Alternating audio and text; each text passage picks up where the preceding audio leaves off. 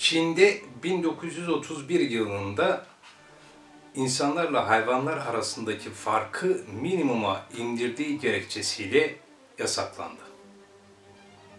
Amerika'da da aynı gerekçeyle yani çocukların insanlarla hayvanlara nasıl davranacağı konusunda onların kafasının karışacağı düşüncesi ileri sürülerek orada da bir dönem bu kitap yasaklandı. Muhtemelen çoğunuz adını duymuşsunuzdur ve büyük bir kısmınız da okumuşsunuzdur. Kanalıma hoş geldiniz. Öncelikle abone olmanızı rica ediyorum. Neden bahsediyorum? Alice Harikalar Diyarında adlı kitaptan bahsediyorum. Alice Harikalar Diyarında Levi Carroll'ın 1865'te yazmış olduğu masalsı bir romandır. Yazdığı zaman dönemin İngiltere Kraliçesi Victoria tarafından büyük takdir gördü ve yazara arkasından başka bir şey yazacak olursanız derhal bana gönderin merakla bekliyorum diye haber de gönderdi. Ve 1871'de bu kitap o kadar çok tuttuğu için söylediğim tarihte Aynanın içinde adlı başka bir kitap daha yazdı. Alice Harikalar Diyarında adlı kitap aslında ilk yayınlandığı zaman orijinal adı Alice'in Harikalar Diyarı'ndaki maceraları şeklinde yayınlandı. Peki bu fantastik hikayeleri yazma fikri nereden çıktı? Levi Carroll Oxford'a bağlı bir okulda hocalık yapıyordu. Oraya yeni bir de dekan geldi. George Liddell.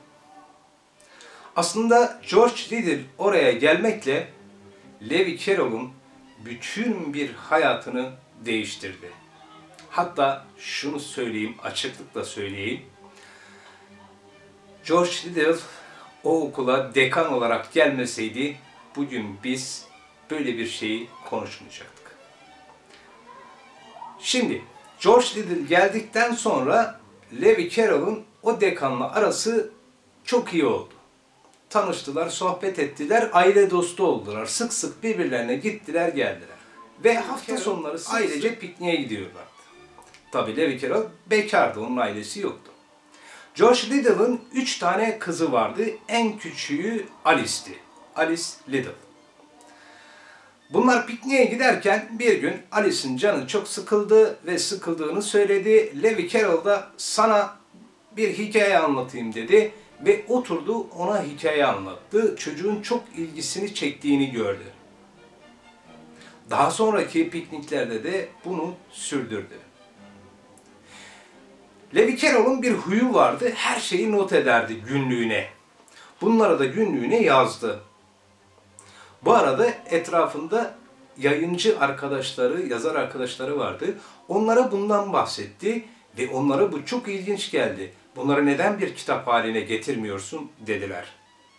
Onların önerisini dikkate aldı ve Alice Liddell'e anlattığı hikayelere bir iki de ekleme yaparak Alice Harikalar Diyarında adlı kitabı yayınladı. Tim Burton resimledi. Ondan önce başka biri resimledi. En son biliyorsunuz Salvador Dali de bu kitabın e, içindeki karakterlerin çizgi resimlerini yaptı. Şimdi Alice Harikalar Diyarında neden dünyanın her yerinde okunan bir kitaptır? Nedir özelliği? Niçin bu kadar çok seviliyor? Niçin bu kadar çok tutuluyor? 7'den 70'e herkesin okuduğu bir kitaptır. Okumadıysanız size de zaten öneriyorum. Niçin? Belki biraz geriye gidip o dönemin İngiltere'sine bakmak lazım. Bir iki cümleyle şunu söyleyebilirim. Dönem Victoria dönemi. Victoria döneminin temel bir takım özellikleri var. Örneğin çok katıdır o dönem, çok muhafazakardır. Kadın adeta ikinci sınıf vatandaştır. Kadının iki tane görevi vardır. O dönem İngiltere'sinde ve bu açık açık herkes tarafından da bilinip dile getirilen şeydir. Bir tanesi çocuk doğurmak, bir diğeri de ev işlerine bakmak. kadınlara bakılan göz bu. Zaten kız çocukları okula gitmez. Özel okullara belki zar zor hani gönderiliyor. Şimdi o dönemde yazılan Alice Harikalar Diyarı'nda Alice'e baktığımızda aslında İngiltere'deki kadın objesinin çok farklı bir biçimini görüyoruz. Neyi görüyoruz? Kadının aslında kendisini gerçekleştirme, ortaya koyma ve herhangi bir şeyde adeta tırnak içinde başrol olma durumu var. O yüzden bu o dönem İngiltere'de çok tuttu. Çünkü orada kadın bu hikayede Alice hikayenin baş kahramanı. Ve üstelik de hani özelde çocuk ama genelde bir cinsiyet olarak kadını temsil ediyor. Bu yüzden bu hikaye çok tuttu. Şimdi hikayenin içerisinde çok ilginç şeyler de var. Mesela hikayede bir kraliçe var ve bu kraliçenin aslında dönemin e, kraliçesi Victoria olduğu da söyleniyor. Fakat ilginçtir Victoria da hiç buna alınganlık göstermemiştir. Peki hikayede başka neler var? Yani bizi bu hikayeye çeken başka neler var? Her şeyden önce kurgusu çok ilginç. Fantastik bir dünya var. Masalsı bir ortam var. Masalsı ortamda hayvanlar var ve hayvanların her birinin adeta bir insanın kopyası gibi özellikleri var. Yani bir kedi var, işte söz gelimi kedinin aslında yazarın kişiliği olduğu söyleniyor gibi. Ya da tırtıl var başka bir şey.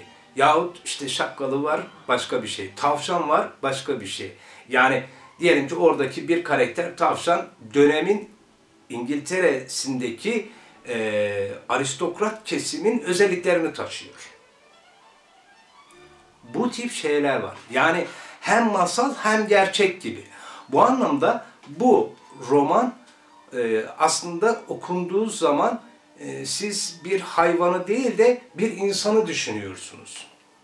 Yani kafanızda bir e, tavşan canlanmıyor. Yani bir kişilik canlanıyor.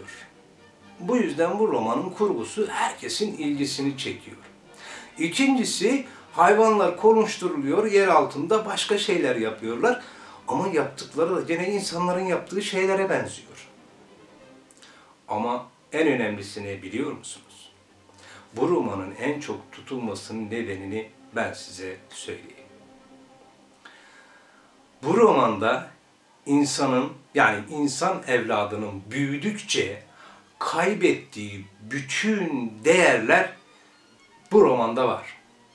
Yani küçükken sahip olduğumuz bütün önemli değerler bu kitabın içerisinde var. İşte vefadır, doğruluktur, dürüstlüktür, ne bileyim işte yalan konuşmamaktır, yardımseverliktir, iyiliktir gibi. Ama en önemli kavram ne biliyor musunuz?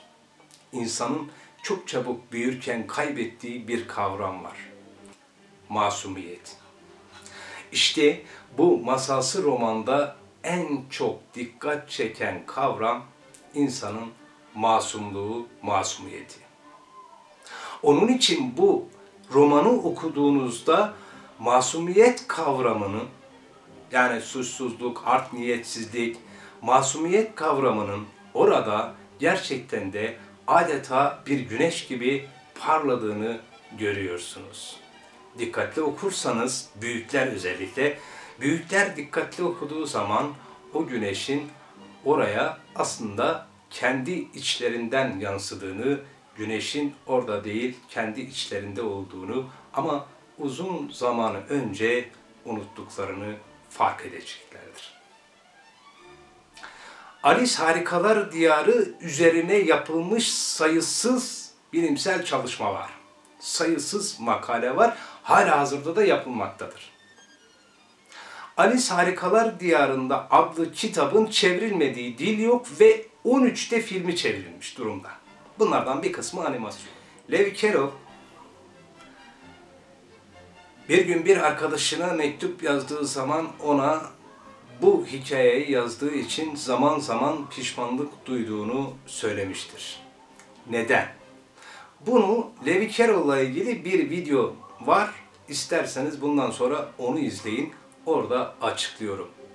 Levi Carroll'un hayatı da bu romanın belki 3-5 katı kadar ses getirmiş bir hayatı var Levi Carroll'un.